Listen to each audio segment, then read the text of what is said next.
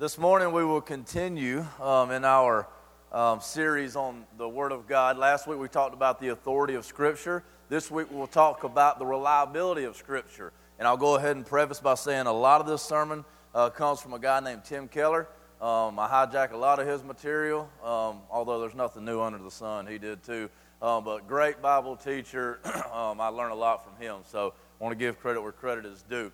Um, I want to uh, mention again, just fellowship tonight at the park at 6 o'clock. If you've come in a little late, that's cool. But tonight at 6 o'clock, please come to Brookwood Park over here in Landrum for the fellowship. It's going to be really fun, really laid back. We'll hang out, we'll have a good time. We'll throw some cornhole, throw some football, let the kids play on the playground. Um, it's going to be a lot of fun, and that's really, really important, okay, that we have fun together and we grow in our relationships. That's what this whole thing is about, is relationships. So if you can please make that, please do. Um, and another thing I want to mention before we get started is Mission Saturdays. We have what's called Mission Saturdays, and we try to pour back into our community or um, surrounding communities and help in different projects in different areas. Some days we'll have a, a fun day where we'll go to, say, Bonaire Apartments or Spruce Pine or wherever, and we'll pull out junk castles and just love on people, give them free ICEEs, whatever, just, just to share what God has done uh, for us and free um, stuff and love and and also we will talk to them about Jesus if the, if the opportunity presents itself. We want to build those relationships, build the trust so that we can then um, help them to see the truth of God's Word, the truth of who Jesus Christ is. So um, it, it, we don't ask you to do more than one Saturday a month. We do two Saturdays a month, um, but if we can have each person do one Saturday a month, then we'll be packed out. And we'll have to start another group. Uh, but uh, one Saturday a month, I don't think it's too much to ask. Let's show the love of Jesus to our community. As we continue in our series, what I want to do today is I want to, I want to give you some, some ways, some evidences, some reasons that, that you can hold on to, that you can have of why your Bible is trustworthy. Some evidences that show the reliability of Scripture and how we can hold on to it. Some answers that we can give to those who want to talk to us about, well, why do you believe that book? And what a lot of people will say, a lot of religious leaders would say, is that you don't need any reasons, it's just faith. You just believe. And I do believe that um, in order to truly grasp the scriptures, you must have faith and accept them as being God's word and, and welcome them in. But at the same time, I believed in a reasoned faith.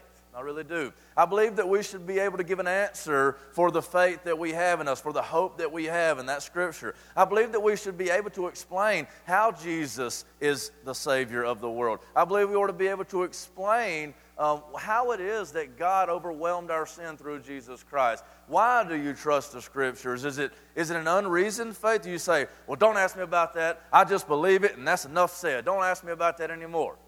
But I would even go so far as to question if you don't know what you believe in, do you really believe in anything? That's for, that's for you personal, no extra charge. Um, we need to know what we believe in so that we can believe, okay? And so that's what I want to do today. I want to walk you through some texts in the Bible, and then I want to draw out some some really some, some implications that are held in the scriptures, and then in the end, we'll look at Jesus Christ. I always want to bring it back to the gospel of Jesus Christ. Before I get started, let me pray and ask the Holy Spirit to come and open our blind eyes to the truth. Because without that, and that is the faith, without the faith, without the enlightenment, without the opening of your eyes, then you can know all you want to know about the scriptures, but until you see that they're about Jesus, until they're written on your heart, you know that said that, that we are to write God's word on our heart. Well, we are to memorize word of study, but God will write his word on your heart. That's the work of God, and he will do that through the power of the Holy Spirit. So let's ask God that he would come and, and break down walls, open blind eyes, so that we might even see, and maybe even someone today would see for the very first time. And as Ezekiel was called out to prophesy to the wind, prophesy to the breath, prophesy to the Spirit, maybe someone in here for the first time would come to life through the Word of God. That's what we're after, right? We're after life. Don't you want to live? Say amen if you want to live. Amen. Let's pray.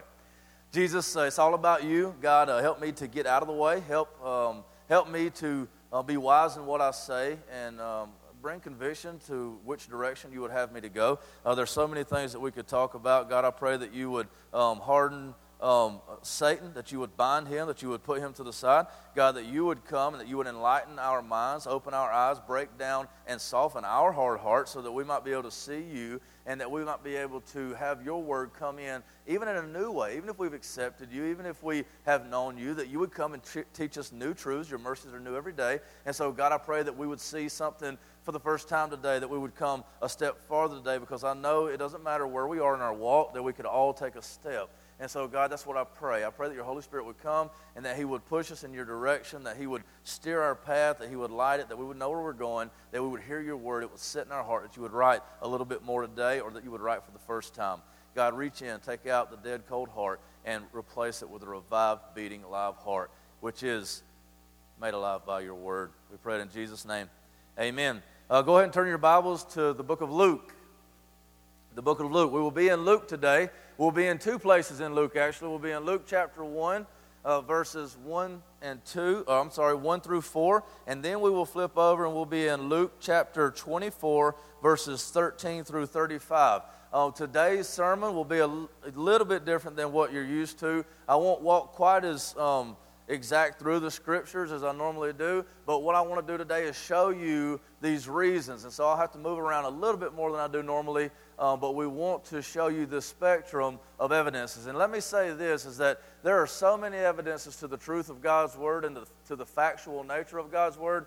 There's no way that I could cover them all. These are just a few of the big ones, a few reasons that you can trust God's Word that it's accurate. Um, just know, and the video kind of hinted at this, the Bible is made up of 66 books written uh, by over 40 different authors. There's over 30,000 verses in the scripture, and it's written over th- thousands of years. And it, it, the scripture is not actually one book, but it's a bunch of books. It's actually a library of sacred writings written by those who God has led to pen this book. So it was each individual person with their own personalities coming out, guided by the power of the Holy Spirit to write these things. And one evidence, and this isn't in actually the notes, one evidence that I actually personally appreciate a lot is the fact that 66 books, over 40 different authors, thousands of years, and no contradictions. That can't be done by man. It can't be done by man. And so, as we, I just want you to think about that. There's no way that all of these different people writing all of these different works, putting them all together over all of these thousands of years apart, they would be able to keep such a concise, thematic, perfect story all the way through. And we'll get into what the Bible is all about because that's huge in how you understand and how you can trust the Bible as well. So we'll hit that at the end. Luke chapter 1, verses 1 through 4. Inasmuch as many have undertaken to compile a narrative of the things that have been accomplished among us, just as those who from the beginning were eyewitnesses and ministers of the word have delivered them to us, it seemed good to me also, having followed all things closely for some time past, to write an orderly account for you, most excellent Theophilus, that you may have certainty concerning the things you have been taught. And so, what we have here is this man, Luke, who wrote the most in the New Testament. And what we have here is him saying that I, I, I care about these things. I care whether or not what I'm learning and what I'm teaching and what I'm proclaiming, what I'm living, are they the truth or are they some type of mythological thing that I'm just going to set myself apart to? You see, you should care about that too. Christians, for the longest time, have said, I'm going to believe the Bible. I'm going to believe that it's inerrant, it's infallible, it's perfect in every way. And I'm going to live and, and rearrange my whole entire life surrounding this one book, but they don't know really why they're doing that. They have no real reasons why to trust the scriptures. And so, what Luke says here, and I know it's a mixture of faith and reasoning. We've got to have both, or you can't understand fully the scriptures at all. But what Luke is, he, Luke was he was a doctor. He was, he was a historian. He was scared. He was a smart guy. And so Theophilus was wanting to look into this thing. And what he was wanting to do is he said, Am I wasting my time here? Or is, these, or is this factual stuff? Is this for real? Or am I wasting my time? Do you care whether or not the direction you're going is real or are you wasting your time? And I've met people who don't care. I've met people who have been of the faith in church for 50 years, and they get mad when you try to give evidences to the reliability of Scripture because they say, You just trust. And I believe that we do trust. I believe that we do have faith, but I also believe there are good reasons. As a matter of fact, I love philosophy, I love theolo- um, logical thinking and, and processing and things like that. Now, let me tell you this there's no way that I can sit up here and give you explanation after explanation and evidence enough to, so that the, the scripture would take root in you and you would believe it to the extent that it brought life. Okay? It's not a head thing, it's a heart thing. But at the same time, I really do believe with all of my heart that Christianity is not only something that you better believe, but it is the best answer for all of life's problems. It is the best worldview that you could possibly come up with. Now, there are all kind of questions in the world, right? But I believe that Christianity answers best the problem of evil, morality, love, emotions. I believe that it is the best worldview that we can possibly have. What we want to look at today is why should we move that direction? What are some evidences? And what I want to do is pull out here three things. We're going to go three ways that you can trust the scriptures. We're going to do historical, we're going to do cultural, and we're going to do personal. Okay? Historical, historically, why can you trust the Bible? Okay? Culturally, how can you trust the Bible? And then personally, why should you trust the Bible? So, historically, I got three under here that will help you to understand okay, man, the Bible is for real. And you know what? I hope after today, even some of you who have trusted the Bible for a long time, you would leave here today saying, man, I didn't know that I believed that right. I didn't know that there was so much evidence for what I was claiming to believe. So, the first under the historical. The bottom line is, is that all the accounts written in the New Testament, they are too early to be fables. They're too early to be legends. You say, what are you talking about? You see, a lot of people want to contend that these scriptures were written to push some type of agenda by the government. These scriptures were written by people in order to accomplish a purpose of controlling the population, in order to control the uh, to, to control the people. They were put out by a government or they were put out by some individual that wanted to bring about a set of rules that would do a certain thing or they wanted to be pushed by this sect of this religious people who wanted to push their ideas, their religion, their faith out into the world, and that was what happened. That they made all these things up in order to promote their own religion. Okay? And they would say that you, if you believe in Jesus Christ, are a product of a lie that started in the beginning, and they made up all of these things in order to see to their own agenda. Does that make sense? So, what we answer that with is that it couldn't have been that way because the scriptures are written too early. Listen to what he says here. He says, Just as those who from the beginning were eyewitnesses and ministers of the word have delivered them to us, it seemed good to me also, having followed all things closely for some time past, to write an orderly account for you, most excellent Theophilus. So, what Luke does is, and Paul does the same thing, what they do is, is they go out and they, they actually do reports, they do interviews. So you saw this? So you saw this? Are you, are you sure this is what you saw? He says, an orderly account. So he went out and he did interviews. He sat down with people. So, how many days was it after uh, Jesus Christ died on the cross that you saw him again? Okay, I see. He said, What has that got to do with being too early? Think about this is that if it was, if something happened here today, Okay, if something happened here today, God moved in a miraculous way, and somebody wanted to create a legend out of it. You know, maybe something happened here, and somebody wanted to create a legend out of it. Maybe they wanted to say that, that Brandon jumped up and flew around by the power of the Holy Spirit and he come back and landed. Okay? See, that would be a legend. That would be something crazy that happened. Could they go out of here tomorrow and write that down and say, this is what happened, all these people were here? It couldn't have happened that way. Now, a hundred years from now, if somebody wanted to go back and say, man, that day it was crazy, it, there was no strings attached, and he was right. You see, it was too early because these people were still alive. It was too early because these people were still alive. As Luke is writing his gospel, as Luke is writing these things, it would have been very easy for those who were reading these things to go back and ask those people. It was too early for this to be created as a legend. And he was doing these interviews right after these things happened. This was written while people were still alive that were there. It would have been easy, and we have no record of this at all. There's no contention in this. It would have been easy if it wasn't so early to do this because they could have just made anything up. But it was written too close to the death of Christ and his resurrection to go back and write these things and make legends out of them because people would not have accepted it. They would have said, This can't be right. It can't be right. They would have proved it wrong. Secondly, it's too counterproductive. This is one to me that is very, very convincing. Because if you know anything about the scriptures, if you go through and you read the scriptures at all, what is continually happening? If you'll go back and read the first in uh, actually in Luke chapter 24, you don't have to turn there. But let me ask you a question. Who was the first ones that made it to the tomb to see that Jesus Christ had risen from the dead that talked to the angel? You, does anybody remember? It was the women, Mary and, and her friends.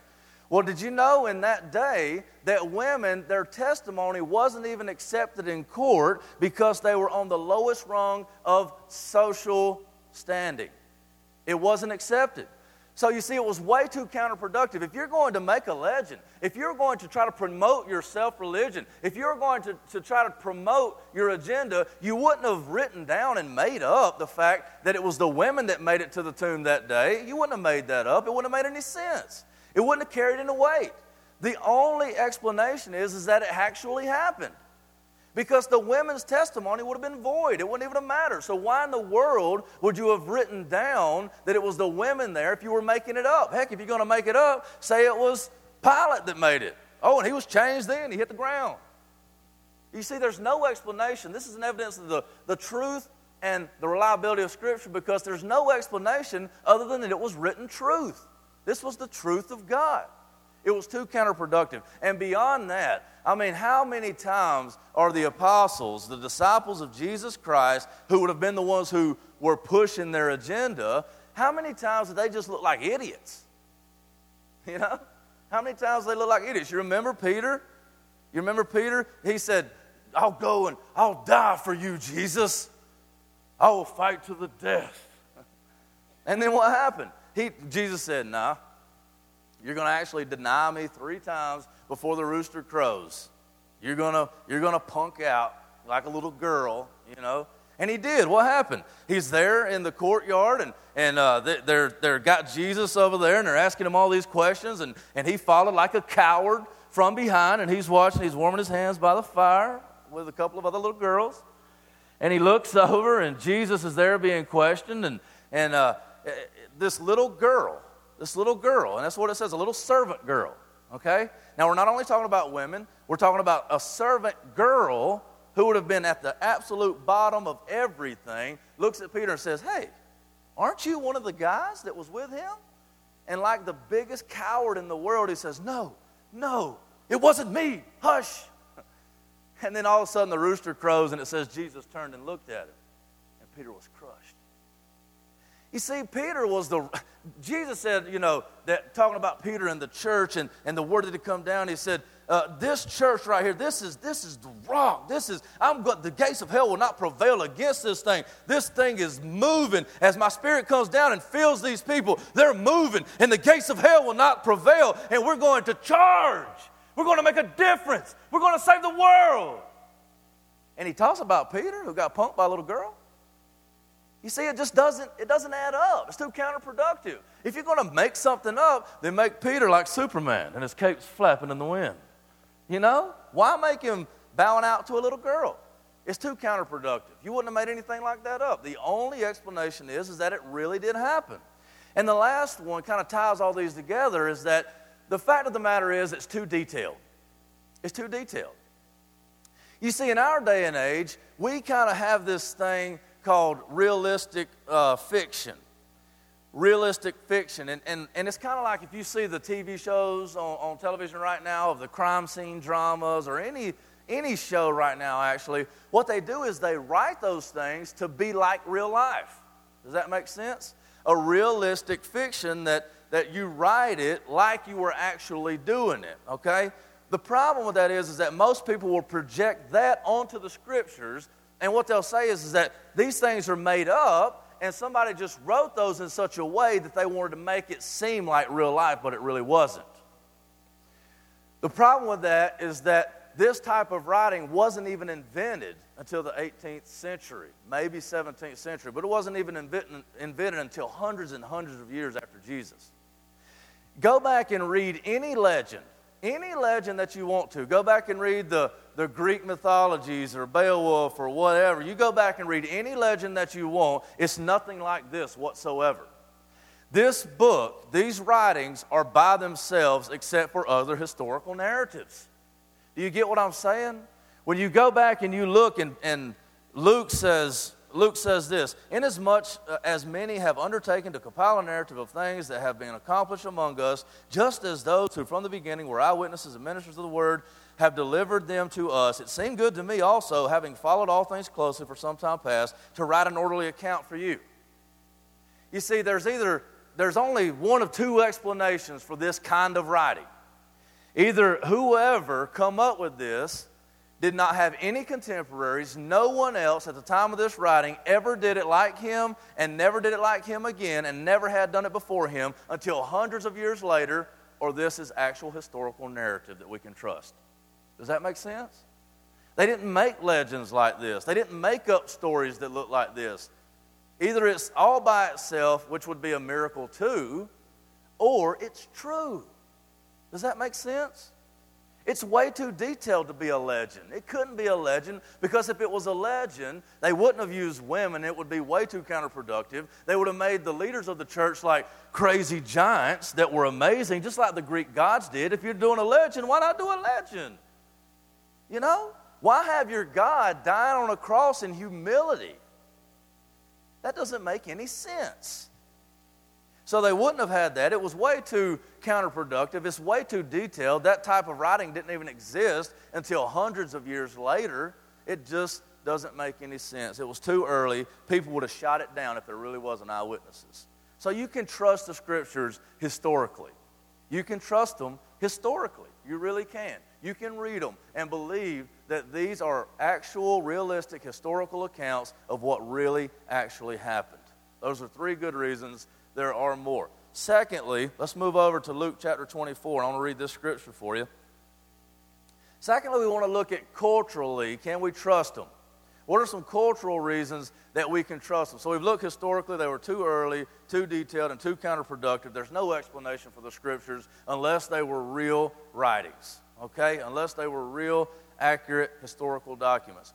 But secondly, we want to look at the cultural aspect of it because now we need to ask the question okay, they were written for real. But now we need to ask, it, ask the question do they apply to me? Do they reach across the span of time to, to, to actually be trustworthy to me in my day and age, in my culture, in the place that I am? Can I trust these scriptures? So let's read here as Jesus Christ encounters the guys on the road to Emmaus. Luke chapter 24, verse 13. That very day, two of them were going to a village named Emmaus, about seven miles from Jerusalem. And they were, they were talking with each other about all these things that had happened, talking about Jesus, the death, the resurrection. While they, were ta- while they were talking and discussing together, Jesus himself drew near and went with them, but their eyes were kept from recognizing him. And he said to them, What is this conversation that you are holding with each other as you walk? Now, let me tell you something right now. I love Jesus. I love Jesus. And I'm, and I'm, I'm saying that not just because he saved my life, because he's, he's a really cool guy. I mean, he really is. He's like, he's, he's like you. He really is. Like, he's, he's got a sense of humor. I want you to picture this, okay? These, this thing has happened. Jesus has died. They're not understanding it because all they can see is what they thought was to be true, and that was that Jesus Christ would come and triumph like any of you would think to write a legend, right? He was going to come and triumph and take over the Roman government and, and, and set up Israel as its own palace and, and, and country, and it was going to be great. And all of a sudden, he had died. So they're walking along, they're going, man, what's up with this? And so all of a sudden, Jesus, like a ninja, he's like, and he's walking beside them. I mean, really, that's awesome. And Jesus is like, what you guys talking about? I mean, that's, the, that's awesome. He ninjaed up beside them, and he's like, What are you guys talking about? And he starts having this conversation with them about what's going on, what had been going on, and he just overwhelms the conversation. Let's continue to read. And he said to them, What is this conversation that you are holding with each other as you walk? And they stood still, looking sad. Then one of them, named Cleopas, answered him, Are you the only visitor to Jerusalem who does not know the things that have happened there in these days? Do you not get the irony in that? Is that not humorous? Is that he's looking at Jesus talking about, Are you the only one that's that stupid? if I was Jesus who had just ninjaed up beside him, I'd have said, Shaw! right in the throat, throat shot. I'm not even kidding. Boom! He'd be like, You know, I know. the karate chop sandwich is what I'd have gave him. So he says, Are you the only visitor to, to Jerusalem who does not know these things that have happened there in these days? And he said to them, This is Jesus. What things? I mean, come on, that's great. He's awesome. He's the same one that just hammers the Pharisees all the time. If you want to make fun of religious people, I'm not telling you to, but just read the Bible. I'm just saying. I'm just, okay, to, to edit that. But I'm just saying. All right, we keep going. He says, What things? And they said to him, Concerning Jesus of Nazareth, a man who was a prophet, mighty indeed, and word before God and all the people, and how our chief priests and rulers delivered him up to be condemned to death and crucified him. But we had hoped that he was the one to redeem Israel. You see? Yes, and besides all this, it is now the third day since these things happened. Moreover, some women of our company amazed us. They were at the tomb early in the morning, and when they did not find his body, they came back saying that they had seen an angel. They had seen vision, a vision of angels who said that he was alive. Some of those who were with us went to the tomb and found it just as the women had said, but they didn't see any angels. And he said to them, this is what Jesus says after he got through what I think was just messing with them. I mean, what, how else could you possibly explain that? I mean, he like sneaks up on them. He's asking them crazy questions, and he's like, You big dummies. Listen to what he says. Oh, foolish ones, and slow of heart to believe all that the prophets had spoken. Was it not necessary that the Christ should suffer these things and enter into his glory? And beginning with Moses and all the prophets, he interpreted to them in all the scriptures the, the things concerning himself. The things concerning himself. So they drew near to the village to which they were going. He acted as if he were going farther. But they urged him strongly, saying, Stay with us, for it is toward evening, and the day is not far spent. So he went in to stay with them. Listen to this part, okay? I wish I had more time to do a bunch more on this text, but I want you to just let the Holy Spirit lead you here. Listen to when their eyes were opened, okay? Listen to this. When he was at the table with them, he took the bread and blessed and broke it and gave it to them, and their eyes were open and they recognized him.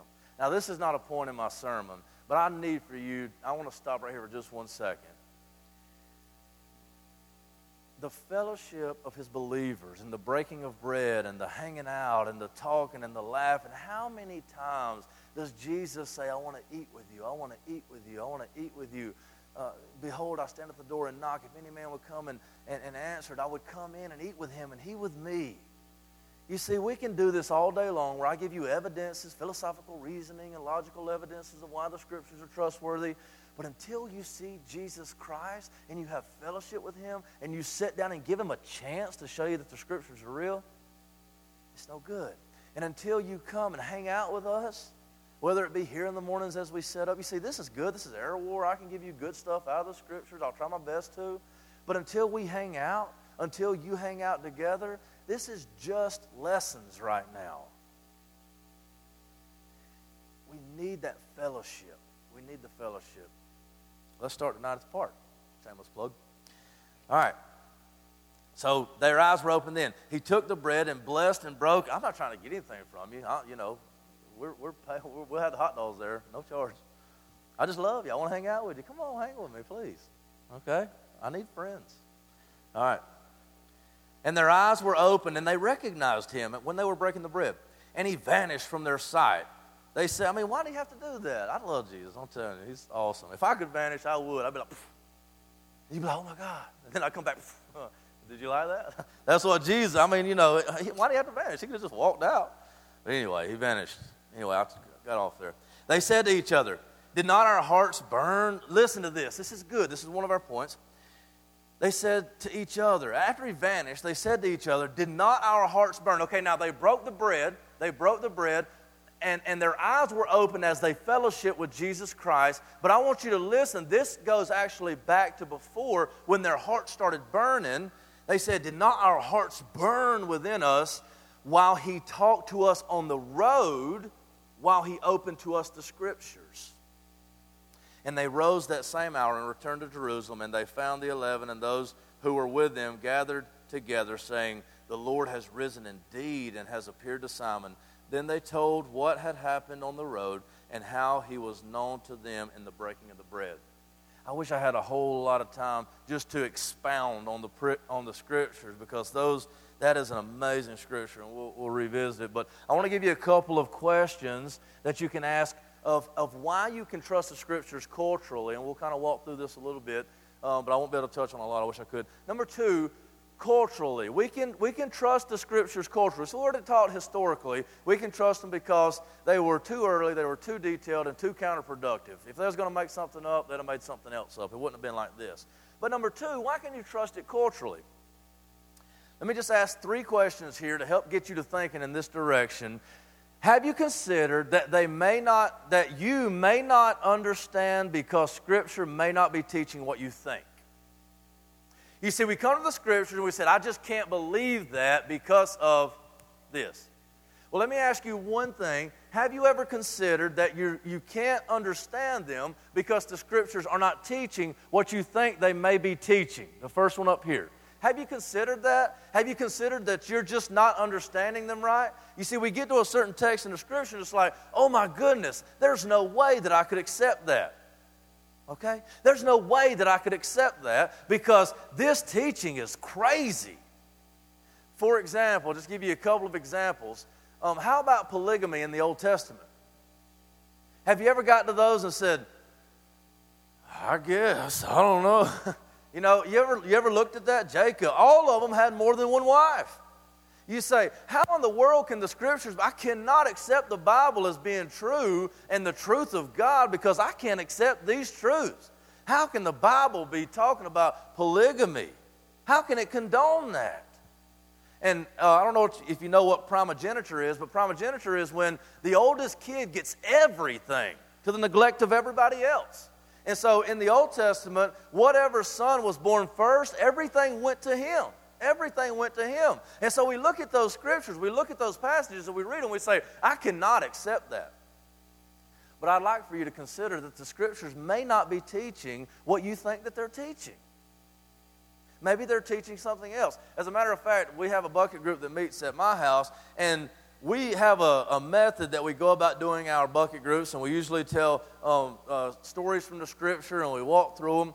But I've been absolutely amazed at the hunger and the desire of the people who are at my house. They want to know the scriptures. And we can't even get through a story because they want to know about all of these things, you know, the, how the law uh, relates to the New Testament and how, uh, you know, what's the deal with baptism? What's the deal with, with, with free will and salvation and grace and, and all these things?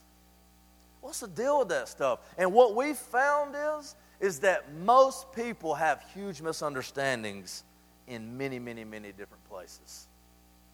Have you considered that you've never really been taught accurately what the scriptures are teaching. And you may have never even heard a teaching on that. You may have never even looked into that at all. And so you don't really have anything to base it off of, but you just grab a hold of what it says, what you think it says, and you're like, nah, uh uh-uh. uh But let's look at those two examples, and we need to move on. Let's look at those two examples polygamy and, and primogeniture, or the, the oldest son getting everything, in every case that you see, we have to look back at it and say, does the Bible really teach polygamy? Does the Bible really teach that a man should have more than one wife? Or does it teach that we should have one wife, the husband of but one wife? What is the deal with that? It seems like there's a little bit of a contradiction there. But if you'll go back and you'll look at all the examples in the Old Testament of all the polygamy, it was always detrimental. It was always destructive of that family. It always tore everything apart. It led them away from God. And what the scripture is absolutely doing, it is turning it upside down, and it shows in every place that polygamy is a terrible idea, and it actually discards the whole thing. It actually is teaching opposite of what polygamy is. It is teaching in every place that polygamy is absolutely destructive to the relationship, it is destructive to the culture, it is destructive to the appetite that God has for you and that you can have for God, and it turns it on its head in every situation. So, what we have is the, if you get into it, and if you have enough trust of the Scriptures and diligence and desire to get into the Scriptures and hear good teaching and hear good expounding of the Scriptures, then you can understand that it may not be teaching what you think it's teaching. It may be teaching what you felt to be true to begin with. Consider it may not be teaching what you think it's teaching. Number two, have you considered that you may be misunderstanding because of your own cultural blinders? Have you considered that you cannot accept the scriptures because of your own cultural blinders? And the example here is slavery. The example here is slavery. See, many people get to the text when Paul actually, I don't know if you've ever, I mean, do you guys not have these questions? When I was reading the text, I had these questions. I was going through the, the, the, the um, scriptures and I get to places where Paul says, Slaves, obey your masters.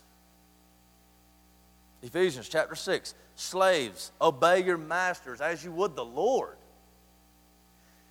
The problem is, I have a big problem with that. I have a, I have a huge problem with that. So all of a sudden, I'm like, God, what in the world? This is culturally regressive. This is going backwards. I can't believe that it would teach slavery. How could you accept the scriptures if you think they teach slavery? But the problem is, is that I am actually blinded by my own cultural understanding of what slavery is, and you may be the same way. And it's like that across the board. In a lot of different places in Scripture, you may be blinded by your own cultural understanding, uh, and you're projecting meaning onto the text when you need to be getting meaning from the text. And let me explain to you a little bit about the slavery in the Scripture. Does Paul say, slaves obey your masters? This is yes, this is no. It does say in Ephesians chapter 6 Paul says, Slaves, obey your masters. But when we hear that, we think of 17th, 18th, and 19th century slavery, which was race based and for lifelong, and a lot of abuse going on. So, does the Bible really condone this type of slavery? Can we trust a Bible that condones this type of slavery? And if not, we need to look and say, what in the world did he mean by slavery if he didn't mean this? And so a lot of people just get the text like that and they say, I just can't trust it, stop right there, go no farther. If it teaches that and it's wrong about that, then it can be wrong in a lot of other places and I don't need that. Which, if that's what it was teaching, that might be a pretty legitimate argument. But when you really get into the text and you look at Paul's view of slavery, if you go and look at the book of Philemon when he actually speaks to this type of relationship between a slave and his master, you see that this is not what it means. It's not race based. It wasn't for life. As a matter of fact, in Roman times, in the time of Paul, a, a slave was not a race base. As a matter of fact, there was no distinction but, between a slave and any other person within society. It wasn't race based, it wasn't um, the sex, it wasn't the economic status, it wasn't anything. As a matter of fact, you would be better interpreting that word as indentured servanthood. And so what would happen is, is that someone would get in debt so that they could not pay, and instead of taking their life or instead of putting them in prison or anything like that, they would say, okay, you've gotten yourself in debt, so you need to come and work for me until you work that debt off, and then you can be free again. So very, very rarely was anybody a lifelong slave, and hardly ever could you tell a difference between a slave and any other person. And along those lines, we also know that the slaves in those days, the indentured servants, would be paid the same as any other laborer of their same social status. They got paid, they were working their way out, and it was not race based or cruel at all. And as a matter of fact, in many cases, the slave was more educated than his master and held high managerial positions. It wasn't the same at all. It wasn't the same at all.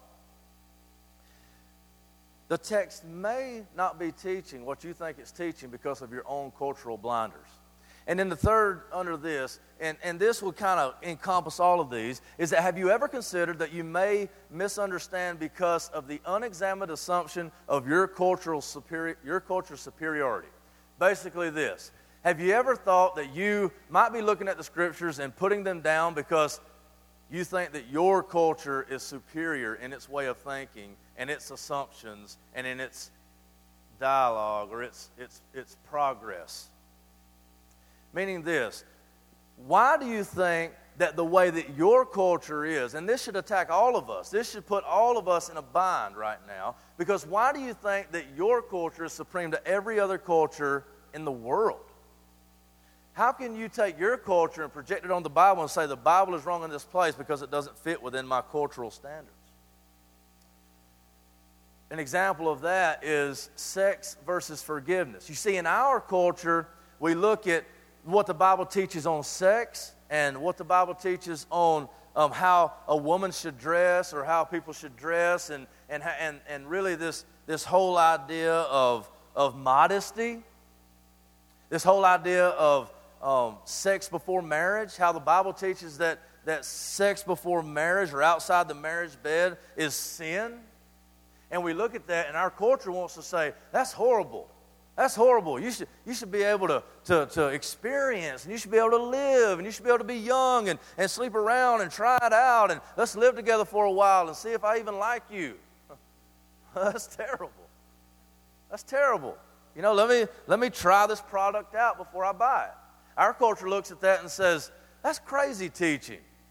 You know, we see sex every day on TV, on the cartoons on TV now. It's crazy.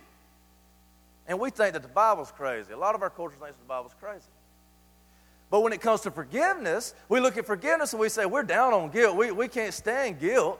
So we say, oh, forgive your neighbor 70 times 7. Yeah, that's a great teaching out of Scripture. You need to be selfish and you need to forgive. Don't hold that against them. We can accept that teaching. That's good for us. Our culture's good with that. Nobody's guilty. Your truth is truth, and my truth is truth, and we can all live happily ever after, and nobody has to be wrong. Wrong.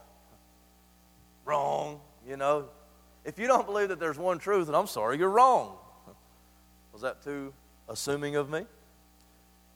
But if you go to the Middle East, okay, you go to another culture, you go to the Middle East, it absolutely flip flops. It's a shame based culture, not a guilt based culture, and it is a very, very modest culture. The sexual teachings in the scriptures are good, probably not strict enough, but they're good. You know, they, they cover everything. They wear dresses all the way down to their ankles. They have no problem whatsoever with the teach on sex, the teachings on sex. No problem whatsoever. But you get into the forgiveness aspect of it, and that's crazy. You do not just forgive someone. This is a shame based culture. They brought shame on your family. They must pay. You don't just forgive them. That's crazy. That's nonsense. So, you see, have you ever considered why do you think, why do we think that our culture is, is absolutely superior to every other culture?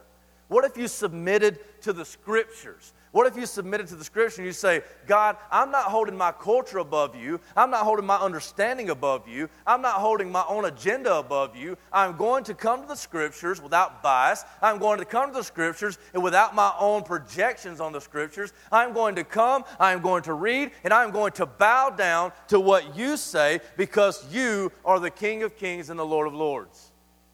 Do you have the assumption of your culture's superiority. Do you think that America is the end all culture? really? At this point in time, hopefully we're seeing that there's no culture that supersedes God and His Word. So then we move into the last and, and, and my favorite. So when we go back to the cultural, um, you know, bottom line is, is that the scriptures may not be teaching what you think. Two is you may not be able to understand what the scriptures are teaching because of your own cultural blinders and what you think that you know to be true. And then number three, you may have an unexamined assumption that your culture is superior to every other culture. And so all of these things working together might be why you can't trust the scriptures. It might be why you can't trust the scriptures. But the best by far is the last. And let's read, and this will be our last point. We'll got a little special for you. Listen to what it says in verse 32. They said to each other, Did not our hearts burn within us while he talked to us on the road, while he opened to us the scriptures. While he opened to us the scriptures. Well, let's go back when he was on the road and let's see what he did. He said in verse 25, you see, they had their own understanding of what this thing meant. They had their own personal understanding of what the scriptures meant in, in, this time, and that's, that's okay, it's understandable, that they had been, they were a Jewish people, they had been waiting for a long time for a leader to come, a king to come, to set them free, to set up power and dominion on the earth, and to overwhelm the Roman government and set Israel up, to hold up Israel, to set Israel free. And when Jesus came, he died on a cross and was buried in the tomb. So they're walking down the road with their head hung low and they're saying, What in the world? What in the world? They couldn't understand the scriptures. They couldn't trust the scriptures because they were too sold out to their own culture's superiority and to their own understanding of what they thought that they were teaching. But Jesus Christ comes to them and says, O foolish ones, and slow of heart to believe all that the prophets have spoken. Was it not necessary that the Christ should suffer these things and enter into his glory? And beginning with Moses and all the prophets, he interpreted to them all the scriptures, the things concerning himself. You see, until you see that all the scriptures are talking about Jesus Christ and Jesus Christ alone, these things will never set up in your heart. They will never take root. They will never be planted. And you will always be wondering to the reliability of the scriptures. The scriptures are not teachings that you are meant to look at and follow, they are a person that you are meant to bow down to and fall in love with. It was at this time, you see in verse 32, it says, Did not our hearts burn within us while he talked to us on the road, while he opened to us the scriptures?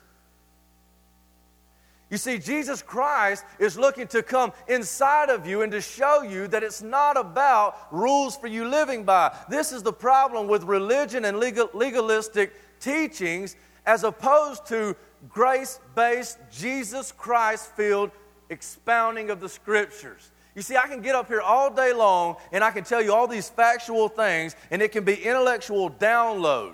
And I can tell you all of these truths and all of these things. And, but if you go out of here and you say, that was a good teaching, let me apply that to my life, it will be a crushing weight on you. So if I go out here and I say, you stop believing wrong and you stop believing right, start believing right. You stop doing this and you start doing that. You stop doing this and you start doing that. What I have done is I have set you up as your God so that you can now have a road map to your life. And this Bible is all about you. And you just read in here and you get some good rules and you live your life the way you should live them. And then everything is good in the end. But the problem is, is that there's none good, no, not one. And we read the scriptures, and they are a crushing weight that smashes us to the ground unless we see Jesus Christ. You see, in the Old Testament, we have Moses, we have David, we have all of these people. And all of these lessons are taught continually. And if you're looking at them like these guys were looking at them, what you're looking at is you're saying, well, David went out, he had faith in God, he didn't even wear armor. He didn't even wear armor. He just went out and he, he was a little scrawny guy. And he got his stone out of the river, five of them, but he only needed one because he trusted God. And he got his sling and he threw it and, and slay the beast, slay the giant. If you look at that story and you think that it's about you, you think that it's about this teaching, you think that God is telling you, well, you man up, son. You need to have enough faith. You need to, to get in there and grit and bear it. You need to make sure that you're in the right place at the right time. When you fall, you get back up again. Pick yourself up by your bootstraps, dust off, and get back in the game, son. But we continually fall and we fall and we fall and we fall and we fall. And eventually we come to the realization that I can't do this. I cannot live up to these things. And the Bible becomes a crushing weight on us. Or we get to maybe even a worse spot and we see the scriptures as rules by which we live and we feel like we're doing it. And so we say, Look at me. I got my suit on, baby. It's not all about suits. They might say, Look at me. I got a hole in my jeans. I'm living right. I, I gave this week. I got it going on pride and arrogance and we're not living according to the scriptures. But but if today, but if today I come to you and I say, This Bible is not about you. The story of David's not about you. Haven't you faced enough giants? My friend Terry is here somewhere. Haven't you? Fa- she's faced a giant. Friend Wesley's faced giants. Emmanuel has faced giants, and I know Tim's faced giants, and I've faced giants. And if I throw this word on you and I say, man up, boy, you have enough faith. Man up, boy, you have enough faith. It's crushing. But if I look at you and I say, Jesus is the greater David, Jesus is the greater Moses, Jesus is the greater Joseph, Jesus is the greater Emmanuel. He is Emmanuel. God come down with us. Jesus is the greater Noah. Jesus is the one who went before death, this giant.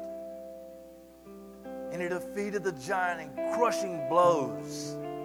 Because you are the little people in the army that was too afraid to go out and fight.